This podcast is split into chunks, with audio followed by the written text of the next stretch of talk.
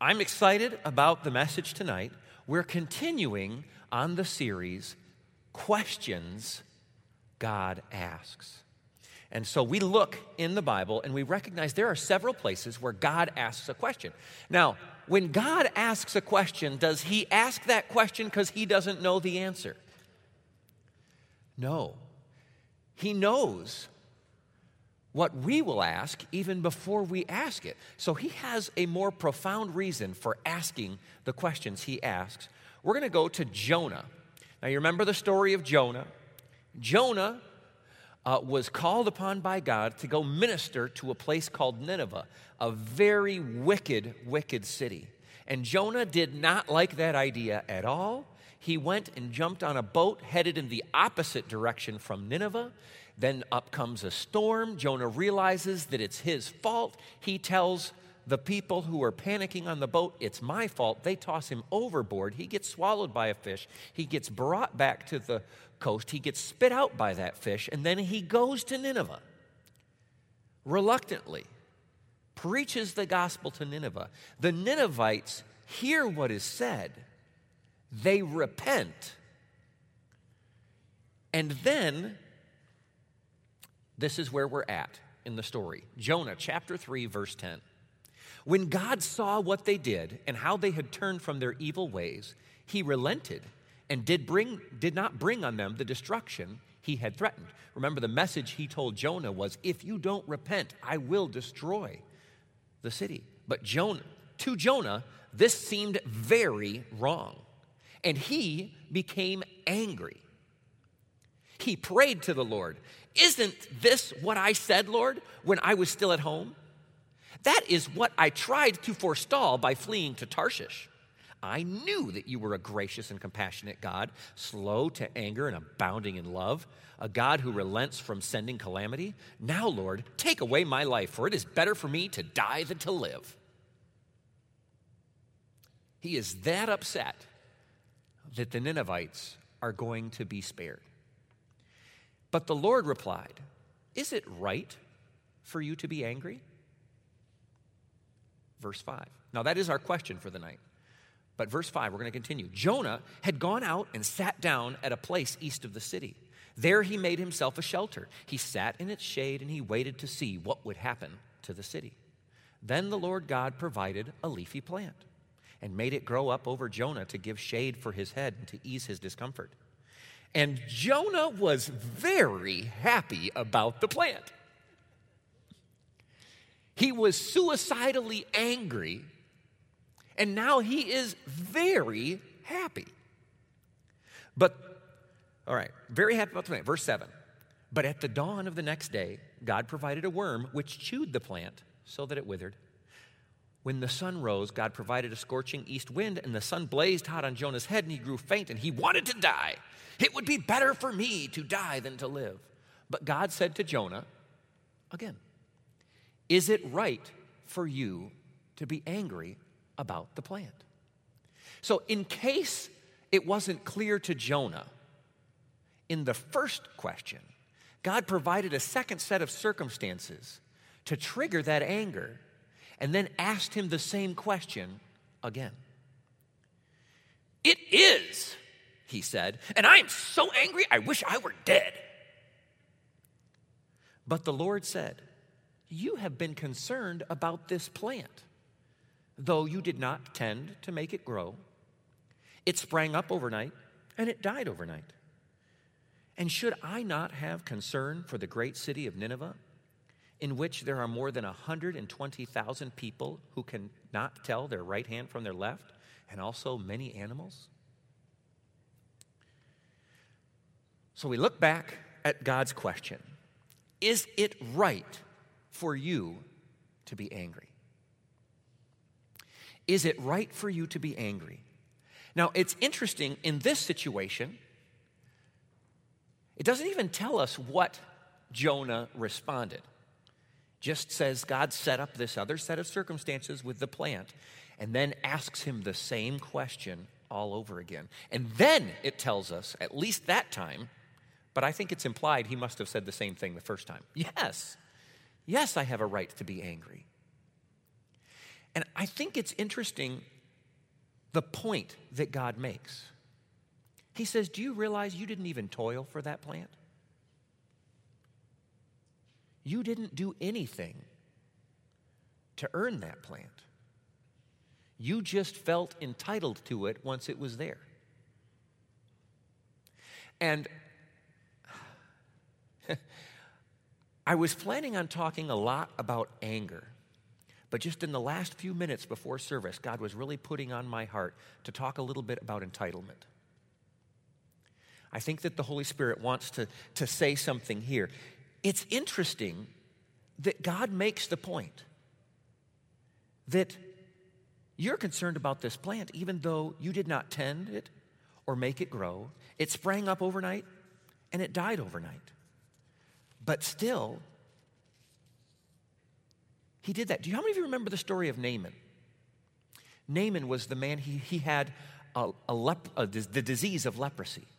And he was a rich, powerful man in a country near Israel, and he had a slave girl from Israel who told him, You could be cured of leprosy if you go see the prophet of God in Israel. So he comes and he brings all of these gifts, and he shows up and he wants to get healed.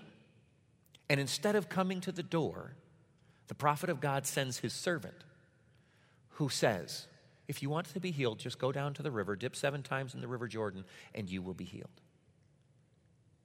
And what does Naaman do? The Bible says that Naaman got angry. Very, very angry. And he said, and I quote, Surely I thought that the prophet of God would come and wave his hand over the spot. Now, what was he angry about? He came to get healed. The prophet sent his servant and gave him an avenue by which to be healed. So far, nothing he technically came for had been denied to him except his expectations. Nothing he had toiled for. In fact, he came prepared to pay a great price. And he was actually upset that the opportunity to pay that great price was being taken from him. So upset that he lost his expectations were not being met.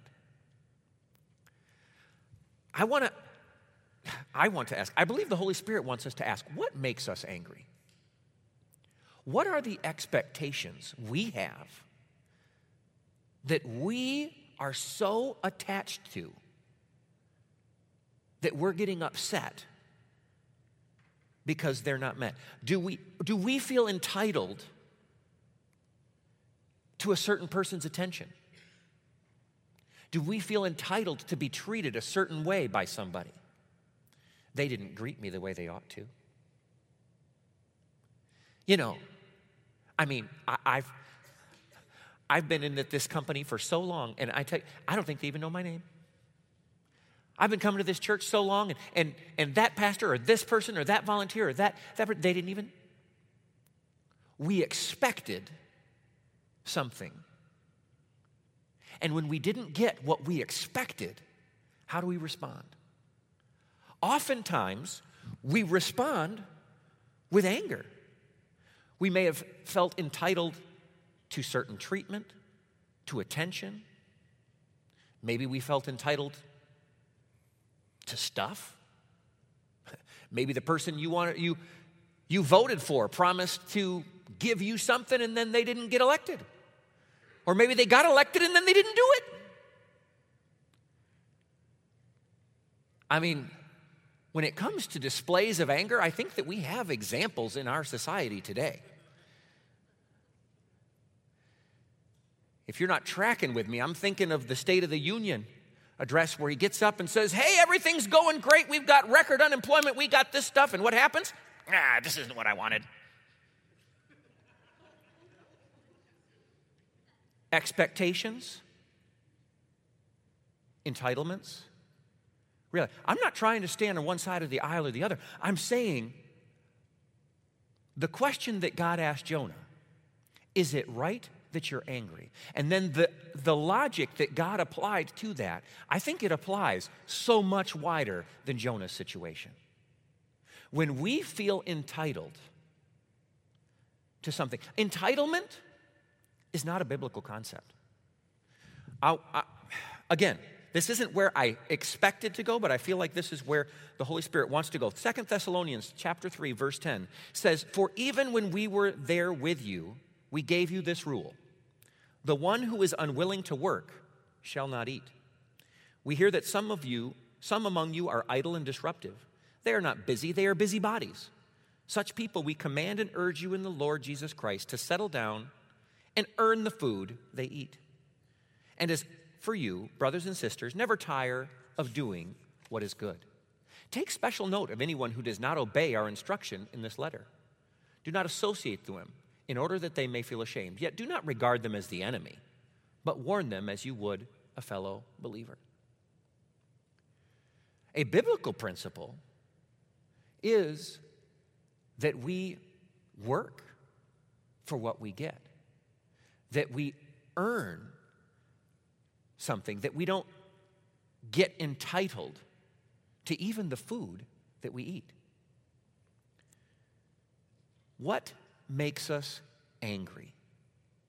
Here's the thing we might get angry because we're not getting something we expected. Where did our expectation come from? There's another parable in the Bible. Again, I'm going a little bit off, but I feel like this is where the Holy Spirit wants to go. How many of you remember the parable of the servants who went to work? And the Bible tells the story about the master of a field. And he goes in the morning and he finds some people looking for work. He says, I will pay you a day's wage to work in my field for the day. They say, Absolutely sounds like a deal. Off they go to work. Then he comes later in the day and finds more people looking for work.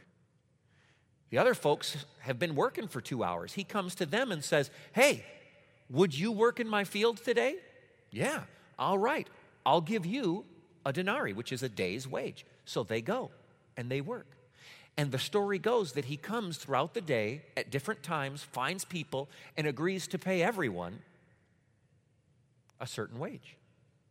Then, at the end of the day, after everyone has worked precisely according to what they, they agreed to work, the folks who agreed and started in the morning got really angry. And the response was, Don't I have a right? Your expectation, you agreed. It was fine until you created another expectation. You felt entitled to something different than what was agreed. And now you're upset. See, what makes us angry? Are we angry because we've hit an unmet expectation? Or are we angry because we see an injustice? You realize the things that make you angry can be an indication of your calling. Ephesians chapter 4, verse 26 says, Be angry and do not sin. Do not let the sun go down on your wrath. Here we understand something. All anger is not wrong. All anger is not sin. Now, God was talking to Jonah, and that anger he had over unmet expectations. Jonah was all geeked about seeing the Ninevites get destroyed. And then when that didn't happen, he threw a tantrum. He was all excited about the plant that was giving him shade that he did nothing to deserve, nothing to earn. He didn't do anything. Then he got upset. And God says, No, that's, that's not a healthy anger. When you create expectations and then get upset when your expectations are broken. Unfair expectations, by the way. But it is okay to be angry. But, but listen to this. So you get to be angry, but you do not, but don't sin. How do you avoid sin? Do not let the sun go down on your wrath, nor give place to the devil. Let him who stole steal no more, but rather let him labor, working with his hands what is good, that he may have something to give to those who are in need. Let no corrupt word proceed out of your mouth, but what is good and necessary for the edification, that it may impart grace to the hearers. And do not grieve the Holy Spirit of God, by whom you were sealed for the day of reputation. Let all bitterness, wrath, anger, clamor, and evil speaking be put away from you along with all malice, be kind to one another, tenderhearted, forgiving one another. We can sin. I, I like to think about anger the same way I think about my nerve endings. How many of you have ever touched a hot stove? When you reach out and touch something hot, your nerve endings say, back off. And you quickly pull away. I don't like the feeling of being burnt, but I am glad that my fingers tell me quickly about the situation. Why? Because if I didn't, I'd, I'd left my hand there long enough to melt the skin. Right? If you had no way of knowing what would happen, in fact, lepers, one of the things that happens in the disease of leprosy is that your sensation leaves. And one of the reasons that, that leprosy has so much damage on it is because the body does not recognize that it's being harmed. They stub their toes, they hit, jump, they can no longer feel pain.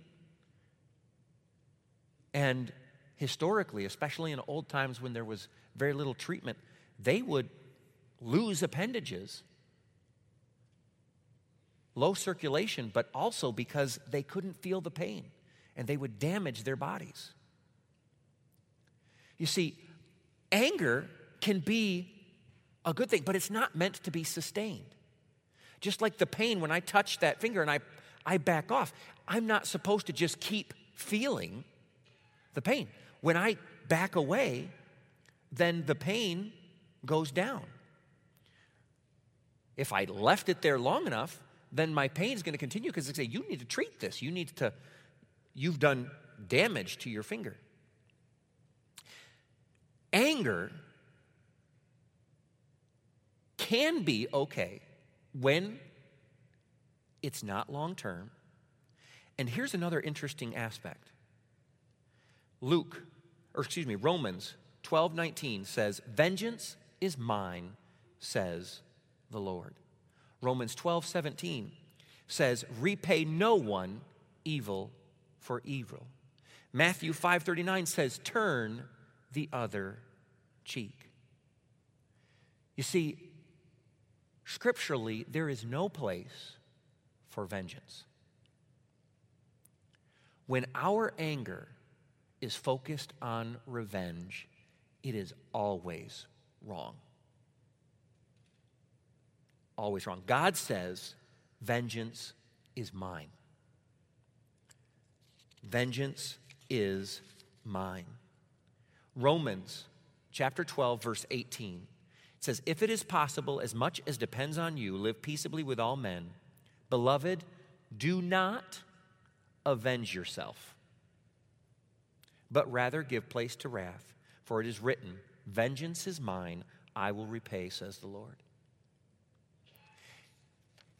Here's the question people come as a pastor and ask me about a situation, and they'll say, you know what, this has happened, and this has happened, and I'm hurt.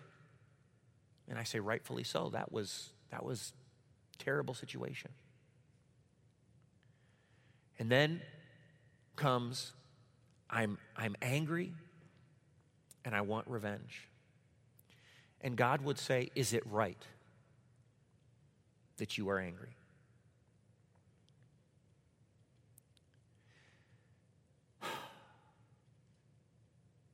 If you are seeking revenge, that is wrong. If that anger is staying with you long term, that is damaging. You see, the reason God says forgive isn't because it wasn't wrong. He says forgive because keeping that bitterness and anger is poison to your body. It's poison to your mind. It's poison to your heart. He doesn't say to forgive because what happened was okay. He says forgive because the benefit of anger is not in the long term holding of it. Be angry and sin not. It is, it is not, does, and then it says, do not let the sun go down in your wrath, nor give place to the devil. See, when we hold anger, long term. The Bible says that is giving place to the devil.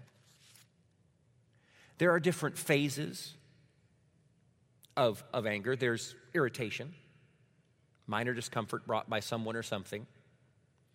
You know, babies, they, they seem angry.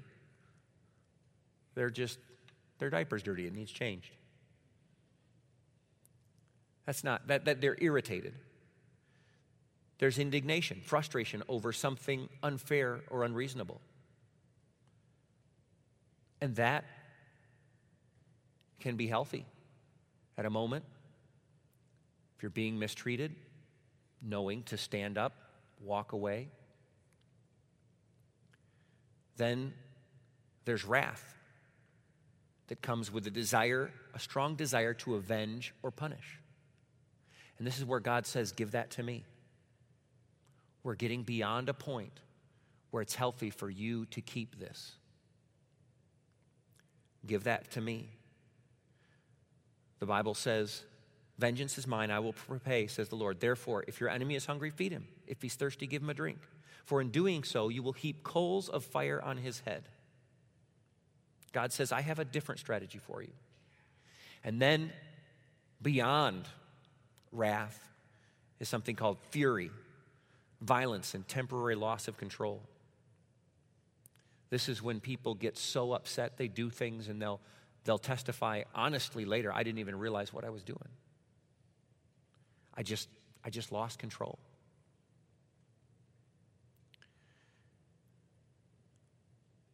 There's stories about that in the Bible. Jacob's daughter Dinah was raped by a prince. The brothers get revenge. The prince is trying to make things right, and they just slaughter him. They slaughter him. They, they sought the, the vengeance. The Bible says in Ephesians 6:26, "Be angry and sin not. Do not let the sun go down on your wrath." So what does that mean? I'm going to go back to the question that Jesus or God asked Noah, or Jonah, Jonah. He said, Is it right for you to be angry? And I'm going to say, long term, Jesus says the answer is no. He says, always let go. Not even do you understand what that means? That means even when there's a righteous reason, God says, holding on isn't to your benefit. Let me get the vengeance.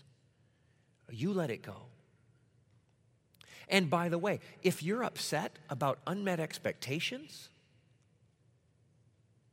if you feel entitled to being treated a certain way, getting certain things, seeing others get their due.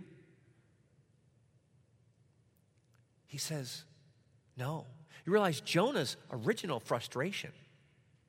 He wanted to see what he considered justice done against that wicked people. He wanted revenge. against them for what he knew them to do, to have done. And God says, you know, why? Why can you have compassion for a plant, but not compassion for these thousands of people? And God even says, and the animals.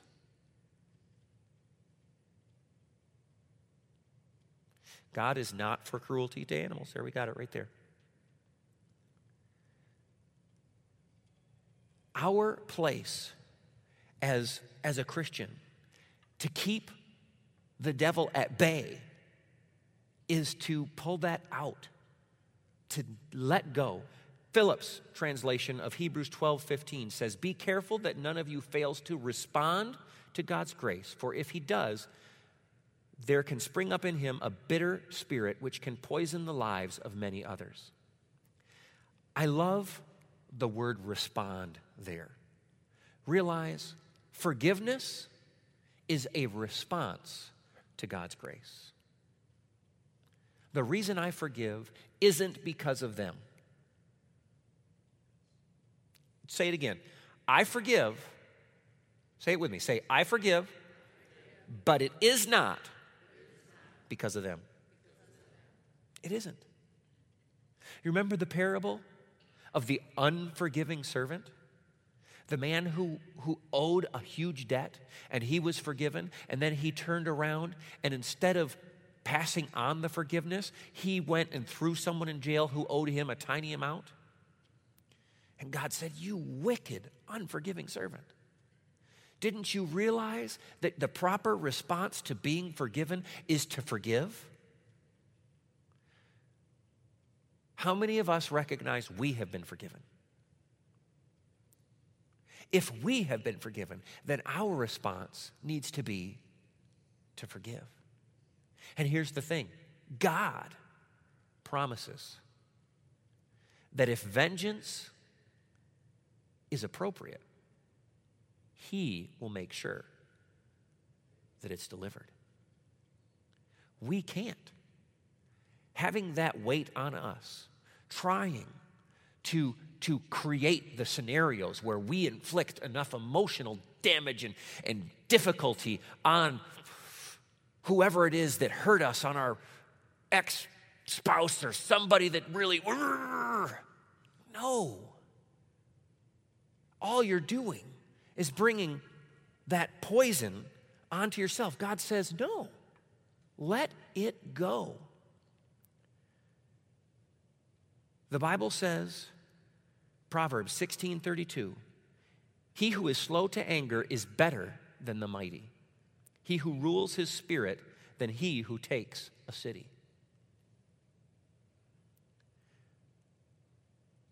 Second Timothy chapter 1 verse 7 says God has not given you a spirit of fear but of love, power and a sound mind. Other translations say self-control. God is giving you a spirit of self-control. If you say, "Man, that's a really hard thing for me." Pray. Bring that to God. Say, God, I want to honor you in this area. Help me. I know he will do that. He says he gives you a spirit of self control. Proverbs 19 11 says, The discretion of a man makes him slow to anger, and his glory is to overlook a transgression. See, sometimes we have it backwards, and we think that getting angry with someone who does us wrong proves that we're, you know, tough stuff, that we're manly, that nobody can step on me. That's, that's not what the Bible says. The Bible says the person who can overlook a wrong, that's the person who is stronger. I think I shared this example before, but in the movie about Jackie Robinson, who was an African American baseball player before there were hardly any other African American baseball players. And when he was being recruited The man comes up to him and says, What are you going to do if you go to a, a venue and people are heckling you and saying mean things and shouting stuff? And he says, Why? Do you want me to, to not do anything? Do you want me to be so weak that I don't respond? And he said, No, I want you to be so strong that you don't respond and that you show them your value on the field. And it was a very powerful truth that it takes more fortitude to avoid getting angry than it does to vent your anger. And God says that He will bless us. It says, better to dwell, Proverbs 21 19, better to dwell in the wilderness than with a contentious and angry woman or man. Proverbs 25 28, whoever has no rule over his own spirit is like a city broken without walls. Proverbs 29 22. An angry man stirs up strife, and a furious man abounds in transgression. James chapter 3 verse 16 for everywhere for sorry for where envying and strife is there is confusion and every evil work. Let's read that again. For where envying and strife is where there's bickering and fighting and and unforgiveness and, and rancor, there is confusion and every evil work. We read this once before, but let every Ephesians 4:31 let all bitterness, wrath, anger, clamor, evil speaking be put away from you with all malice. Be kind to one another, tenderhearted, forgiving one another, even as God forgave you. Ecclesiastes 7 9. Do not hasten in your spirit to be angry, for anger rests in the bosom of a fool. We can keep going and going. But the question I think that is answered in Scripture is it right to be angry? The answer is we can have righteous indignation. It is okay that when something is done wrong to you that you respond and say that is not right. But when we take it out and then we say, okay, I am going to seek revenge, that is where we cross a line. If we look back and realize the thing that has triggered us, that is upsetting to us, is simply an unmet expectation for some entitlement that we thought we were due. No, let that go. Be wise. Don't let the sun go down on your wrath. It is okay to respond in a situation with irritation, with frustration that can, oh, but we don't dwell there. Because God says that wherever that envying and strife is, all evil abounds. He says, Don't let the sun go down on your wrath. Why? Because if you do, you give place to the devil. Dear Heavenly Father, I just thank you. And I pray for the wisdom of your Holy Spirit. Each of us have different situations. Lord, I ask that your Holy Spirit would bring those situations to our minds right now. And if we have been unrighteously angry over unmet expectations, show that to us now. If we have been pursuing vengeance for something, but you, that you want us to give to you, Lord, show it to us now. With every eye closed, if you're here today and the Holy Spirit is bringing a situation or a person to your mind, I want you to raise your hand.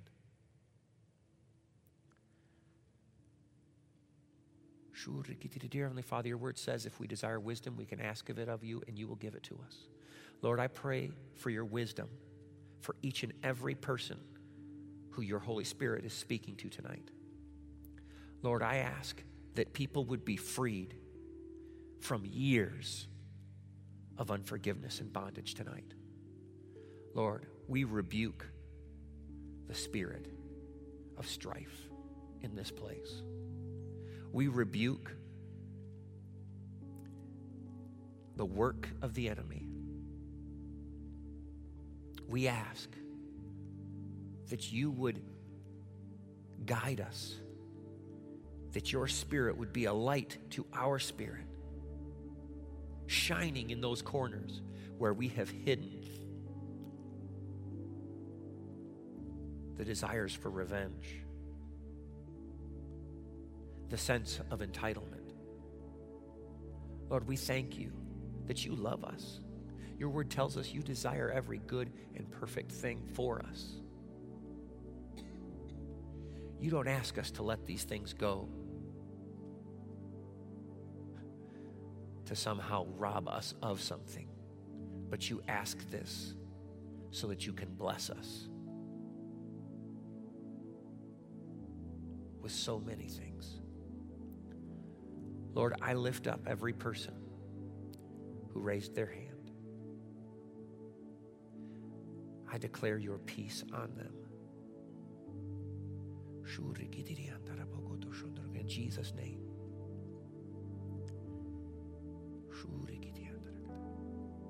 If you're here today and you know that your sins are forgiven, that you're right with God, and if your heart stopped today, you'd spend eternity with Him, I want to ask you to raise your hand. So awesome to see the family of God. The Bible says, Know that you have salvation. That means that if if you don't know that you're right with God, you can know. You don't have to wonder. You don't have to wait until you die to find out. You can know. It says in Romans 10 9 and 10 if you confess with your mouth and believe in your heart that Jesus died on the cross and rose from the dead, you will be saved. Saved from what? Saved from the sin that separates you from God. You see, Jesus died on the cross for your sin. He paid that price so that you don't have to. But the Bible says you have to confess with your mouth and believe with your heart. If you're here today and you want to do that, with your eyes closed again, I'm going to give you the opportunity to raise your hand. You're saying, I want to know that I'm forgiven. I want to know that I'm right with God. If that's you today, I want to ask you to raise your hand right now. I see one, two, three. All right. Everyone together, but especially those of you who raised your hand, let's pray. We're going to do exactly what that verse said. Dear God, thank you for sending your son Jesus, who died on the cross for my sins. I believe he paid for my sin and rose from the dead. I make him the Lord of my life. In Jesus' name, amen.